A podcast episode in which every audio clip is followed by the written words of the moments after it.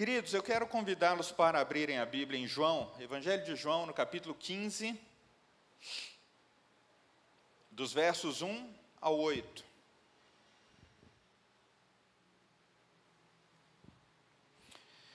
Evangelho de João, capítulo 15, do verso 1 a 8.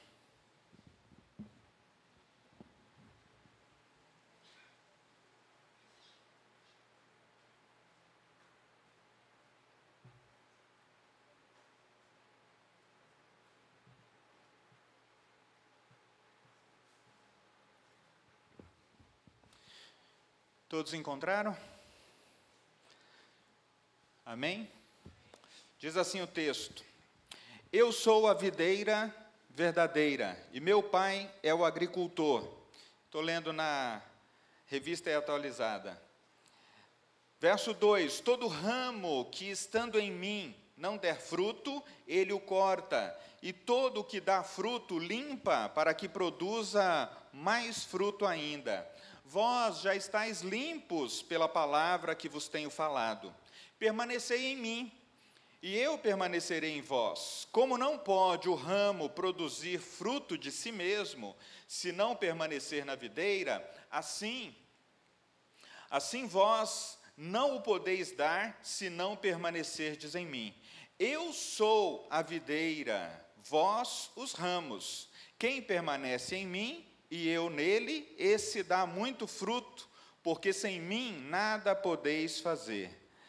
Se alguém não permanecer em mim, será lançado fora, a semelhança do ramo, e secará. E o apanham, lançam no fogo e, e, o, e o queimam. Verso 7: Se permanecerdes em mim e as minhas palavras permanecerem em vós, pedireis o que quiserdes, e vos será feito. Verso 8: Nisto é glorificado meu Pai, que vos é, em que deis muito fruto, e assim vos tornareis meus discípulos. Palavras do Senhor. Vamos orar mais uma vez? Pai, nós estamos diante da tua palavra, Senhor, e nós pedimos que agora o teu nome seja é, glorificado por meio da exposição da tua palavra. Que o teu Espírito Santo tenha acesso à nossa mente e ao nosso coração. Que a gente possa ser, ó Deus, é, como essa terra boa que recebe a tua palavra, e, e assim, ó Deus, também recebe o encorajamento para a gente olhar com fé e com esperança para o chamado do Senhor para a gente dar frutos. Em nome de Jesus. Queridos, ah, Interessante que esse, esse capítulo 15, ele precisa ser lido à luz ou é, olhando um pouquinho para trás, olhando para o capítulo 14 de João. No capítulo 14 de João, Jesus é, termina com a seguinte declaração: Levantem-se, levantem-se, vamos daqui. O que dá a entender que os capítulos 15 e 17, eles podem ter sido proferidos enquanto Jesus e os onze, eles caminhavam rumo ao jardim do Getsemane. Eles estavam ali naquele momento. É mais provável que eles tenham permanecido um pouco mais no cenáculo e Jesus então começa a revisar, faz um, um, um aulão ali com os discípulos, né? um resumão assim de tudo que ele vinha falando, é, mas que agora ele gostaria que os discípulos guardassem de maneira mais atenta. E aí então, no capítulo 15, Jesus usa uma metáfora. A metáfora é a da videira. E todos podiam entender ah, essa metáfora porque ela aborda um relacionamento orgânico é, com os discípulos. E o propósito é que todos, todos os discípulos sejam frutíferos. E para transmitir esse ensino, Jesus ele se utiliza de uma das ilustrações mais simples que alguém poderia usar. Né? Porque aquilo fazia parte do cotidiano uh, das pessoas do seu tempo. Né? Então Jesus usava uh, questões da, da, vida dos seus ouvintes para que eles pudessem entender uh, um, uma, uma verdade do reino espiritual. Então, o propósito de Jesus com essa parábola era enfatizar a dependência completa que os seus discípulos é, precisariam ter com ele e de como que a vida ah, de Jesus podia fluir na vida dos discípulos e trazê-los então a um crescimento espiritual. Então, nesse sentido, queridos, o permanecer em Cristo resulta em fruto. Contudo, embora a gente vai falar bastante aqui na questão de dar frutos, guardem isso. É mais essencial a permanência do que o fruto. É mais essencial você estar junto com Jesus do que você olhar para a sua vida num primeiro momento procurando frutos, ou procurando frutos na vida da igreja. É muito, é, é muito mais importante, é isso que Jesus quer ressaltar, que a permanência é o alvo e não a produção de frutos. Porque nem eu e nem você podemos produzir frutos no tempo que nós queremos. Somente Deus Somente Deus pode efetuar salvação em alguém que você conhece, em alguém da sua família, em alguém da sua casa, na nossa vizinhança, em nações que nós acabamos de orar agora, por exemplo, por movimentos de discipulado no mundo. Somente Deus pode fazer isso, mas à medida que homens e mulheres fiéis permanecem em Jesus, essa realidade então vem à tona. Então, Jesus, queridos, utiliza-se mais uma vez de uma estratégia didática para ensinar um princípio divino. E ele adota essa analogia da videira e os seus ramos para afirmar que, além da dependência completa, a natureza espiritual do seu relacionamento, é, do relacionamento dos discípulos com ele, tinha a ver com a intimidade. Tinha a ver com a intimidade. E eu citando um escritor chamado Charles Swindoll, ele diz que Jesus descreve no capítulo 15, embora a gente não vai discorrer sobre todo o capítulo 15, ele fala de três relacionamentos essenciais que todo discípulo deve administrar se quiser cultivar a confiança e colocar acima das consequências da queda, ah, inclusive incluindo o medo, né? Quais são esses três relacionamentos essenciais? Então, no capítulo 15, do verso 1 ao 11, a gente tem uma primeira sessão que a relação do cristão com Cristo está em evidência, e a palavra-chave é permanência, ou é permanecer. A palavra-chave é essa. Por quê? Porque ela é usada dez vezes em onze versículos. E a ênfase, portanto, é a nossa união com Jesus. Dos versos 12 a 17, essa sessão do capítulo 15 é, fala do relacionamento do cristão com outros cristãos. E a palavra-chave é amar. E é interessante que a palavra amar aparece quatro vezes em seis versículos aqui. E o, a ênfase maior é comunhão. Queridos, Deus colocou você nessa igreja para você ter uma relação com as pessoas. Com as pessoas. E a palavra-chave amar é o caminho pelo qual a gente vai buscando a comunhão e estreitando os laços. E finalmente, fechando o capítulo 15, a sessão dos versos 18 a 27, fala de, um, de uma relação que a gente precisa também administrar, que é a do cristão com o mundo. Então, a nossa relação com Cristo, a nossa relação uns com os outros e a nossa relação com o mundo. A nossa relação com o mundo traz a palavra-chave odiar que é usada sete vezes em dez versículos, aqui somente no capítulo 15 de João. E a ênfase está na palavra perseguição. Aí você pode dizer, mas como assim, né?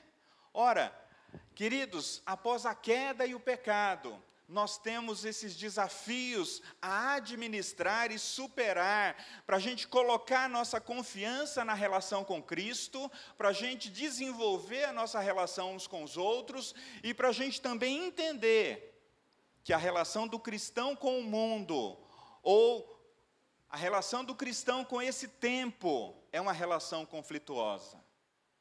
É uma relação na qual o mundo odeia a Deus e odeia a ideia de que Deus entregou o seu filho e ele morreu e ressuscitou para a nossa salvação.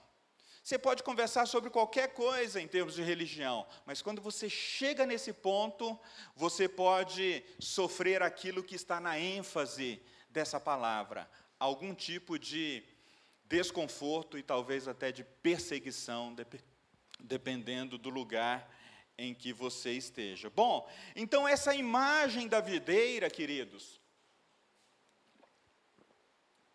todo judeu conhecia, pois o cultivo de vinhedos era muito comum naquela região. E também era usual que no Antigo Testamento o povo de Deus, Israel, eles recebessem essa representação simbólica da videira e seus frutos, como resultado dos atos das pessoas. É interessante, vejam comigo lá Ezequiel capítulo 17, versos 5 e 6, como que Deus representava Israel no, no Antigo Testamento. Ezequiel 17, versos 5 e 6. Tomou muda da terra e a plantou num campo fértil. Tomou-a e pôs junto as muitas águas como salgueiro. Ela cresceu e se tornou videira, muito larga, de pouca altura, virando para a águia os seus ramos, porque as suas raízes estavam debaixo dela. Assim se tornou em videira e produzia ramos e lançava renovos se referindo a Israel. Ou seja, Deus plantou a nação de Israel na terra prometida e, e cuidou de Israel de tal maneira que, por meio dela, Deus esperar, esperava que Israel manifestasse a sua glória e abençoasse as nações. Mas Jeremias 2, 21 vai dizer que Israel não quis cumprir esse papel vai dizer que Israel falou: Olha, eu não quero te servir, Deus, eu não quero fazer esse papel. E Deus falou: Olha, eu plantei vocês para vocês darem frutos, vocês não têm outro caminho. Se vocês não ouvirem o propósito pelo qual eu os criei, vocês secarão, vocês serão cercados por muros, e vocês se tornarão infrutíferos. Israel tinha que florescer, irmãos por meio da obediência e como exemplo da graça de Deus, produzindo fruto de justiça. Então, muitas vezes, né, o povo escolhido, Israel, falhou, mostrando-se infiel e infrutífero, e produzindo, ao invés de uvas doces, uvas boas, conforme as palavras de Isaías, uvas bravas. Você já colocou na boca uma uva brava? Você, você vai com todo gosto, assim, né? Você vai, aí daí a pouco. Tum, uva brava. Fazia tempo que eu não colocava uma uva brava na boca. Esses dias aí a Sara falou: pai, compra uma uva para mim. Fui lá no mercado, tá toda bonita assim e tal. Comprei lá aquele, aquele pacotinho, né, aquela caixinha. Chegou em casa, eu, a uva a uva estava durando ali. Eu falei, meu, essa uva está esquisita aqui. Está durando? O que está durando? Ah, fui pegar. Hã? Uva brava. Agora, queridos, quando Jesus se refere a si mesmo, usando a imagem da, da, da, videira, ele está salientando que agora Israel encontra vida e vigor não na antiga aliança, mas na nova aliança mediada por ele mesmo. É por isso, queridos, que Jesus escolheu a metáfora da videira e se apresentou como sendo a videira verdadeira. Então agora ele fala para judeus dizendo assim: ó, vocês não deram conta de viver um relacionamento comigo olhando para a antiga aliança. Agora eu sou a videira verdadeira. E John MacArthur, ele diz assim: o fato de a videira ser baixa demonstra a sua humildade. A figura retrata também a sua união próxima, vital e permanente entre Cristo e seus seguidores. É o símbolo de pertencer porque os ramos pertencem inteiramente à videira. Se os galhos são para viver e dar frutos, eles devem depender completamente da videira para alimento, apoio, força e vitalidade. Então, queridos, que tipo de ensino e treinamento Jesus está trazendo aos seus discípulos, é, que também fala conosco nesta manhã? Primeira coisa, primeiro ensino, ou primeiro treinamento que Jesus quer trazer para nós, é de que nós precisamos aprender o princípio da confiança.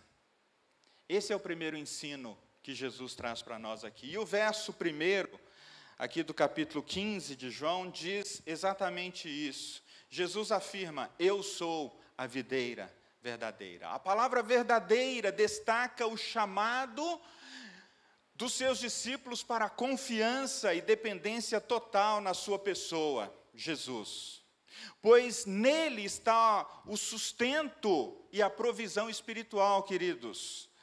Muitas vezes a gente tem buscado viver a vida cristã relativizando o papel da confiança. Relativizando o papel da confiança em Deus. Certamente essa é uma das melhores ilustrações que Jesus poderia utilizar para ensinar uma verdade tão importante como a união com os seus discípulos, que estavam Imagina, eles estavam indo para o Getsêmanes, Getsemane, atemorizados, cheios de desânimos. Jesus estava dizendo: Olha, eu, eu vou para a casa do meu pai.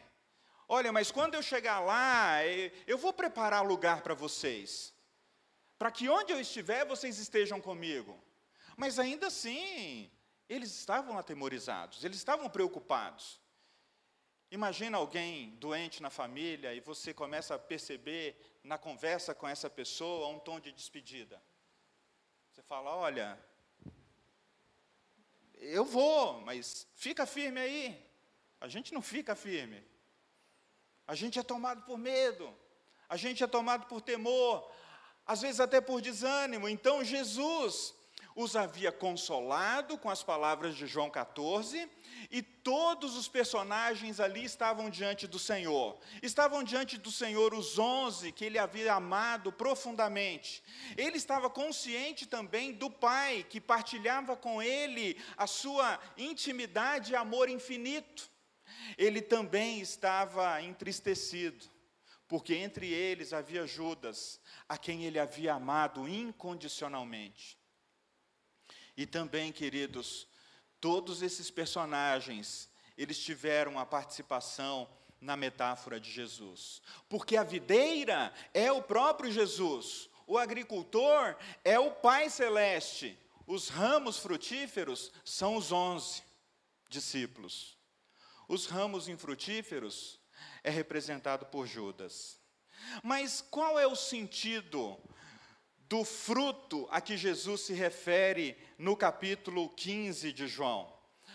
Amados, é a pregação do Evangelho e o aumento de vidas salvas no reino de Deus. Embora alguns estudiosos vão dizer, ou até acreditar, que trata-se da santidade pessoal como fruto do Espírito Santo, essa referência é, acontece no texto de, de, de João 15 apenas no verso 3. Apenas no verso 3, quando ele diz: Vós já estáis limpos pela palavra que eu vos tenho falado. Mas ainda assim, queridos, o capítulo 15 não trata de fruto, desse tipo de fruto de santidade em si, mas se trata do fruto da pregação do Evangelho e do aumento de pessoas salvas no reino de Deus. Esses ramos são o meio pelo qual a videira produz os seus frutos. E Jesus explica. Jesus é muito claro em dizer: olha, como os ramos estão para a videira, vocês, discípulos, devem estar para comigo numa relação íntima e próxima. Então, essa obra pessoal de Jesus na terra era de escolhê-los e treiná-los para uma abundante colheita de novos discípulos no reino de Deus. Agora a pergunta para nós é a seguinte: o que que esse princípio da confiança quer ensinar para você e para mim? O que, que esse princípio da confiança quer nos ensinar? como que a gente pode viver esse princípio da confiança? Bem, os onze eram os primeiros ouvintes desse texto e eles precisavam entender de uma vez por todas a urgente necessidade de uma relação de interdependência entre eles e Jesus, entre o tronco e os ramos. E nós, nós, os seus discípulos que somos os leitores desse texto hoje, nós precisamos, queridos, da vida de Jesus em nós, para que a gente seja frutíferos para Deus. Os onze e nós só podemos cumprir a missão de Jesus no reino de Deus se nós estivermos ligados a Ele. Jesus é o único Deus homem, Ele é a única videira verdadeira com quem nós devemos nos identificar. Amados, na nossa caminhada de fé, muitas coisas surgem para que a gente abrace como sendo a nossa tábua, ou a, a nossa pedra de de segurança, né? a nossa pedra de fundamento. Mas eu ainda perguntaria para você e para mim: como você e eu avaliamos o quanto nós estamos ligados a, a Jesus, a videira? Quando eu era adolescente, por exemplo, e as pessoas me perguntavam se eu era da igreja que minha mãe frequentava, eu dizia: é, eu sou da família. E eu não estava respondendo nada, né? Ah, eu venho de uma família de tradição cristã. Mas aí alguém cutucava um pouquinho mais. Mas você já é batizado? Naquela igreja era muito importante ser batizado para. Você tinha que dizer logo se era batizado ou não. É, eu sou parte. Eu sou parte do hall de membros. Ainda não respondeu. Eu sou parte do quadro daqueles que atuam como voluntários na igreja. Eu sou parte daqueles que atuam em algum ministério da igreja. Ah, inclusive eu faço ofertas esporádicas. Não, eu sou sistemático, eu faço ofertas sistematicamente para a manutenção da igreja. Queridos, a verdade é que eu e você podemos fazer tudo isso e não vivermos próximos o suficientes de Jesus para dar frutos, ou conscientes, próximos e conscientes de que nós fomos plantados por Deus e nós estamos ligados à videira que é Jesus. Será que você entende isso? Se você foi plantado junto a ribeiros de água, como diz o Salmo 1, se você foi plantado e enxertado na videira que é Jesus Cristo, nós não somos apenas frequentadores de uma igreja, nós não somos apenas membros de uma igreja, nós não somos apenas participantes de algumas atividades da igreja. Quando Jesus encontrou um homem religioso, um homem sábio, um doutor da lei chamado Nicodemos, Jesus perguntou para aquele homem se ele havia nascido de novo. E aquele homem disse: Olha, eu sou o doutor da lei. Como assim? O que você está me perguntando? Ele falou: Eu não estou perguntando se você tem doutorado. Eu não estou perguntando qual é a escola que você estudou. Eu estou perguntando se você está ligado a mim. Aquele homem, ele ainda tinha em mente a antiga aliança. Ele ainda tinha em mente o viver a partir de um ritual. Ele ainda tinha em mente os preceitos da lei. Queridos, se você se aproximou da igreja, se, se você se aproximou de Jesus, certifique-se de que o seu maior desejo deve ser permanecer em Jesus, deve ser a presença de Jesus, deve ser desfrutar dele, deve ser estar em relação com ele. E o segundo princípio que a gente pode extrair aqui nessa manhã, queridos, além desse princípio da confiança, é o da fonte da frutificação. Quer dizer, qual é a fonte do dar frutos? Qual é a fonte da frutificação? O verso, ainda, no verso primeiro, na segunda parte, vai dizer assim: E meu pai é o agricultor. Ora, na, nessa figura da videira, Deus Pai é o agricultor, Ele é aquele que está no controle de tudo. Ele é aquele que tem o papel de zelar pela frutificação dos ramos. O seu foco recai sobre os ramos e sobre o que os ramos precisam para garantir uma boa colheita. Na verdade, queridos, Deus, Pai, é o dono do projeto. Ele é o dono da plantação. Ele é o dono da vinha. E tanto é que esse mesmo Deus que planta a vinha é o que cuida da vinha. Ele é o agricultor, ele é o que passeia entre a videira, entre a vinha, para cuidar de cada um dos ramos. E aí você me pergunta, como, pastor, Deus exerce esse cuidado? Ora, Deus cuida de maneira amorosa. Deus cuida de você e de mim de maneira amorosa, na esperança de que nós possamos ser produtivos, nós possamos ser aquele ramo que produz. Inclusive, ele é tão amoroso e cuidadoso que ele percebe que quando o ramo está meio seco, ele, ele poda. Ele vai tirando, ele vai limpando, para que esse ramo produza mais ainda, conforme o verso 2. Todo ramo que estando em mim não der fruto, ele o corta. E todo o que dá fruto limpa para que produza mais ainda. Essa limpeza e cuidado se dá, queridos, por meio da palavra. E é aí que o verso de número 3 vai dizer: Olha, vocês já estão limpos pela palavra. A palavra que eu vos tenho falado. Como que a palavra tem chegado para você diariamente? Como que a palavra de Deus tem chegado na sua vida diariamente? Como que essa palavra chega para limpar a sua mente, para limpar o seu coração, para encher você de, de expectativa, para encher você de, de encorajamento, para encher você de vida e vigor na semana que inicia? Há alguém que ajuda você na aplicação dos princípios da palavra na sua vida?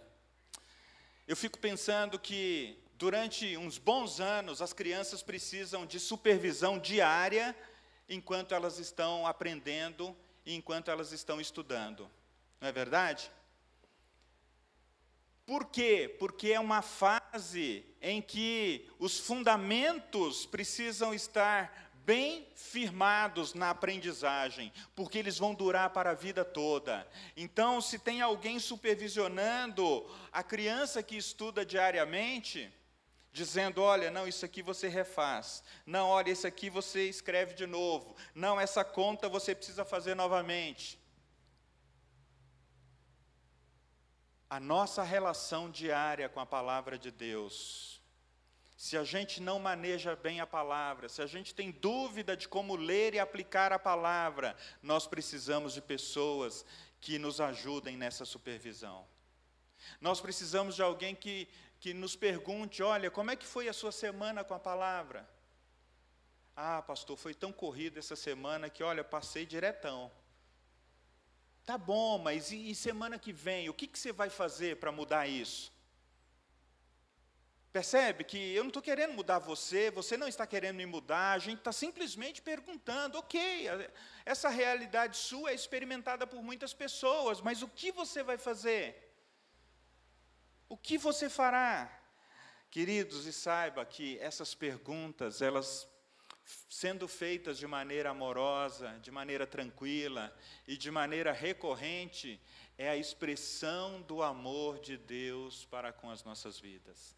É a expressão do cuidado de Deus para com você e comigo. E depois, queridos, de você e eu acreditar que a gente já sabe fazer a nossa leitura diária da Bíblia, certamente nós precisaremos de manutenção. Nós precisaremos de caminhar com ela por toda a nossa vida, por todo sempre. E aí eu vou para o último princípio para a gente concluir nessa manhã. Se a gente precisa confiar que Deus é o agricultor e cuida de todas as coisas, e a fonte de frutificação está nele mesmo, Há um terceiro ensino que Jesus quer que você e eu pegue nessa manhã. É o ensino de que Com Jesus, há um caminho inevitável de produzir frutos. Aqueles que estão ligados a Jesus trilham o caminho inevitável de produzir frutos. Infelizmente, muitos de nós fomos criados com a ideia de que quem produz fruto, ah, é alguém que está liderando na igreja, ah, é alguém que foi chamado para fazer isso ou aquilo outro, talvez seja o pastor, o missionário, os presbíteros, os diáconos ou diaconisas. Queridos, Ele, Deus, agricultor, Ele detém o poder gerador o poder criativo e o poder de frutificar, e ele comunica esse poder com excelência aos ramos que permanecem ligados à videira.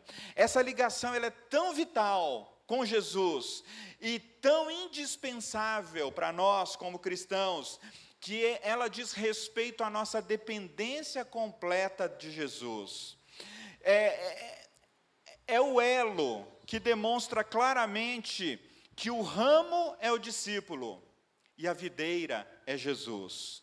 Isso é algo estrutural e orgânico, no qual o Senhor vai abrindo os nossos olhos para a gente ver. E assim, a declaração do verso 4 diz: permanecei em mim.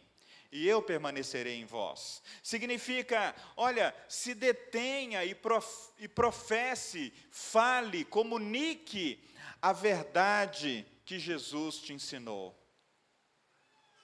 A realidade, queridos, que nos apresenta esse texto é de que nós somos testemunhas. Deus está fazendo coisas grandes na nossa vida.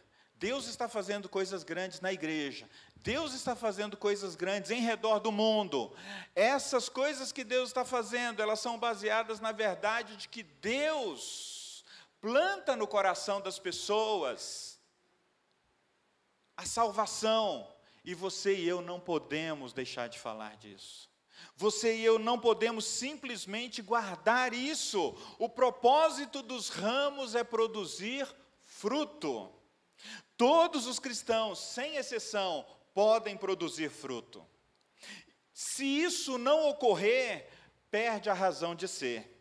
É isso que diz o verso de número 6. Se alguém não permanecer em mim, será lançado fora. A semelhança do ramo secará, e o apanham e lançam no fogo e o queimam. Queridos, parece dura essa palavra, né? Jesus afirma que um cristão verdadeiro, ele é testado e provado pelos seus frutos. Mateus 7, do verso 17 a 20. Toda árvore boa dá bons frutos. Mas a árvore ruim dá frutos ruins. A lógica é que a árvore boa não pode produzir frutos ruins e a árvore ruim não pode produzir frutos bons. Tanto no Antigo Testamento quanto no Novo, o princípio de dar frutos, irmãos e irmãs, o princípio da frutificação espiritual, muitas vezes está voltado para o caráter.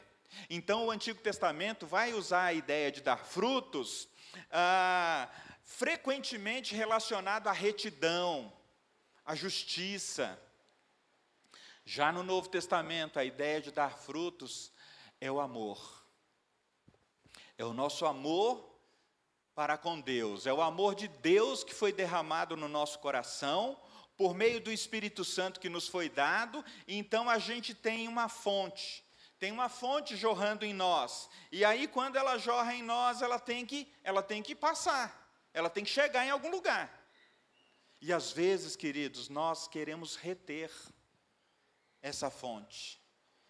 Essas, essas expressões de amor, essas expressões de graça.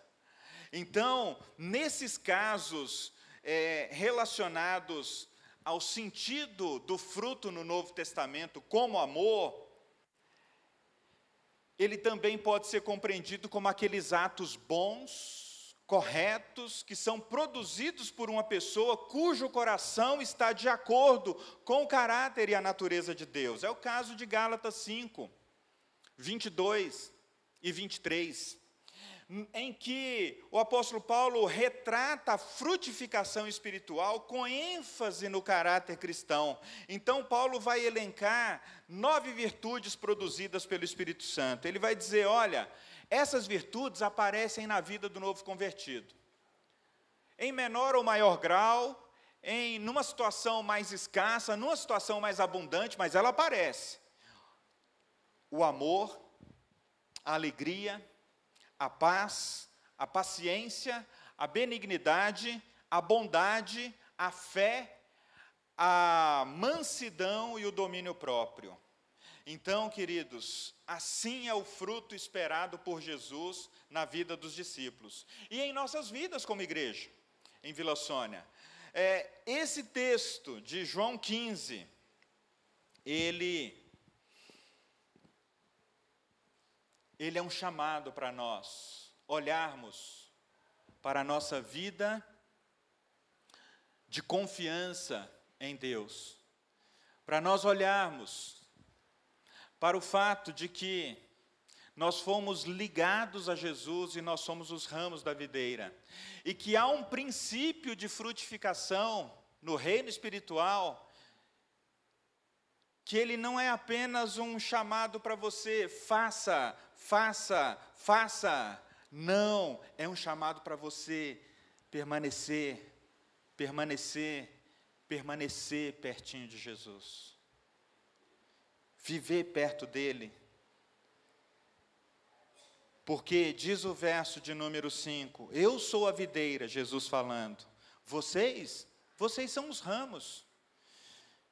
Jesus está querendo separar muito bem aqui os papéis, gente. Ele não está falando assim, vocês têm que fazer algo que vocês acreditam que é impossível. Não, eu sou a videira, vocês são os ramos. O meu pai me plantou, vocês são os ramos enxertados na videira. E vocês não podem dar frutos a partir das ações de vocês mesmos, porque sem mim nada vocês podem fazer. Então, se eu não posso dar fruto a partir da minha própria, do meu próprio querer e da minha própria iniciativa, qual é então o meu lugar, pastor? O seu lugar, querido, é permanecer em Jesus, é permanecer nele, é, é permanecer nele até que o próprio Deus, por meio de nós, produza e traga os frutos. O verso 7, queridos, diz que se permanecermos em Jesus, a videira, e as suas palavras permanecerem em nós, nós temos uma promessa. Qual é a promessa?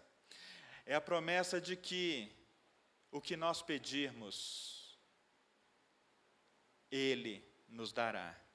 E aqui o contexto é pedir vidas, hein? Pedir salvação de pessoas, pedir salvação de nações, pedir a salvação da nossa casa, pedir a salvação de um filho, de um marido, de uma esposa.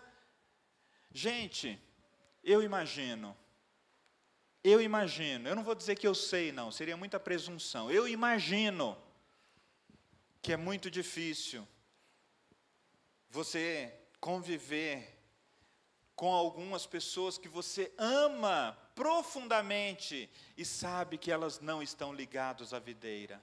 E você gostaria que elas também fossem salvas por Jesus Cristo. E depois de algum tempo, talvez você perdeu a fé para orar. Você já não ora mais com todos os dias, você já não fala mais diariamente com Deus sobre isso. Talvez você diga: "É, Senhor, se o Senhor quiser, tá bom o Senhor salva. Se o Senhor não quiser, mas também Ele não quer. A gente vai arrumando as nossas divagações aqui na mente, né? O fato, queridos, é que Deus deseja salvar. Deus deseja que nós, como ramos, sejamos como essa, essa seiva que chega à nossa casa, que chega à vizinhança, que chega às nações. Eu lembro que o Edilson, missionário, ele disse que ele visitou uma igreja em que uma senhora começou a orar por uma nação. E ela orou por aquela nação ininterruptamente por muitos anos. E depois de alguns anos, ele soube que durante o tempo em que aquela senhora orava por aquela nação, Deus despertou um discípulo para ir naquela nação, uma nação que não tinha o testemunho do Evangelho, para pregar a salvação em Jesus Cristo. Queridos, você pode pedir pela salvação dos seus familiares. Você deve pedir pela salvação dos seus familiares. Você deve pedir pelas pessoas que você mais ama. Senhor, eu quero ver aquela promessa se cumprindo, eu e a minha casa servindo ao Senhor. Pai, o Senhor pode dar o sentimento para ele ou para ela que ele não tem, que ela não possui. Porque isso é o grande desejo do coração de Deus. Veja o verso de número 8, querido. Pois nisto, diz o verso 8, o Pai de nosso Senhor Jesus Cristo será glorificado, e a glória do Senhor ele não quer dividir com ninguém. Ele não divide com ninguém. A glória de Deus, queridos, é reunir a sua criação para viver eternamente com Ele. É por isso que Isaías 53, quando traz aquele retrato do servo sofredor, de Jesus ali sendo, é, é, é, é sofrendo por nós na cruz, Lá no final do capítulo 53 vai dizer que ele veria o fruto do penoso trabalho das suas mãos. Jesus não veio ao mundo e sofreu todas essas coisas, amados, apenas para nos dar uma série de coisas que são boas, são importantes, e Ele até está preocupado com elas, eventualmente, mas que não supera o valor dele ver pessoas passando a eternidade com Ele. Então o Evangelho traz paz, o Evangelho traz esperança, o Evangelho traz alegria, o Evangelho traz domínio próprio sobre uma série de áreas da vida que a gente já não vive mais com desejos descontrolados. O Evangelho traz esse desejo nós, em nós de fazer o bem. Mas, para além de todas essas coisas, o Evangelho é o poder de Deus para a salvação de todo aquele que crê. E como crerão se você e eu não pregarmos? E como ouvirão se não há aqueles que se dispõem a pregar? É por isso, queridos, que o texto no verso 8 vai dizer que a glória do Pai é de que os discípulos e nós pudéssemos dar muitos frutos. E assim, conclui o verso 8: vocês se tornarão meus discípulos. Eu fiquei encabulado com esse final aqui. Poxa vida, eu me tornarei ainda? É, vai devagar aí, vem comigo e depois eu declaro, Deus falando comigo, né? e depois eu declaro se você é ou não é discípulo. Queridos, que passos eu e você podemos dar para a gente permanecer mais próximos a Jesus? Eu acho que esse é o ponto aqui. Se a gente puder levar isso aqui para casa, como é que a gente, que passo que a gente pode dar para a gente se aproximar mais de Jesus, para a gente ficar pertinho dele ali? A videira. Porque certamente, queridos, ligados a Jesus, ele nos dará a alegria de testemunhar, de ver os frutos. Em que você e eu avaliamos a nossa frutificação espiritual. Como é que você avalia durante a sua vida, a sua frutificação espiritual? Vamos pensar num alvo assim, bem simples. Ah, nós já estamos no mês de maio. Até o final do ano, Será que eu conseguiria? Será que eu poderia pedir para Deus dois ou três relacionamentos no quais, nos quais eu pudesse falar com essa pessoa pelo menos umas três vezes até o final do ano, intencionalmente sobre Jesus? Mas aquela coisa de você marcar ali, entendeu? Ó, oh, falei com ele uma vez. Ah, ele não sabe não, mas eu estou orando aqui, Senhor, prepara uma nova oportunidade. Eu para que quando a gente chegar em dezembro, você falar, olha, durante o ano, pelo menos de três a seis pessoas, eu mantive um relacionamento intencional, esperando que Deus manifestasse o fruto da salvação.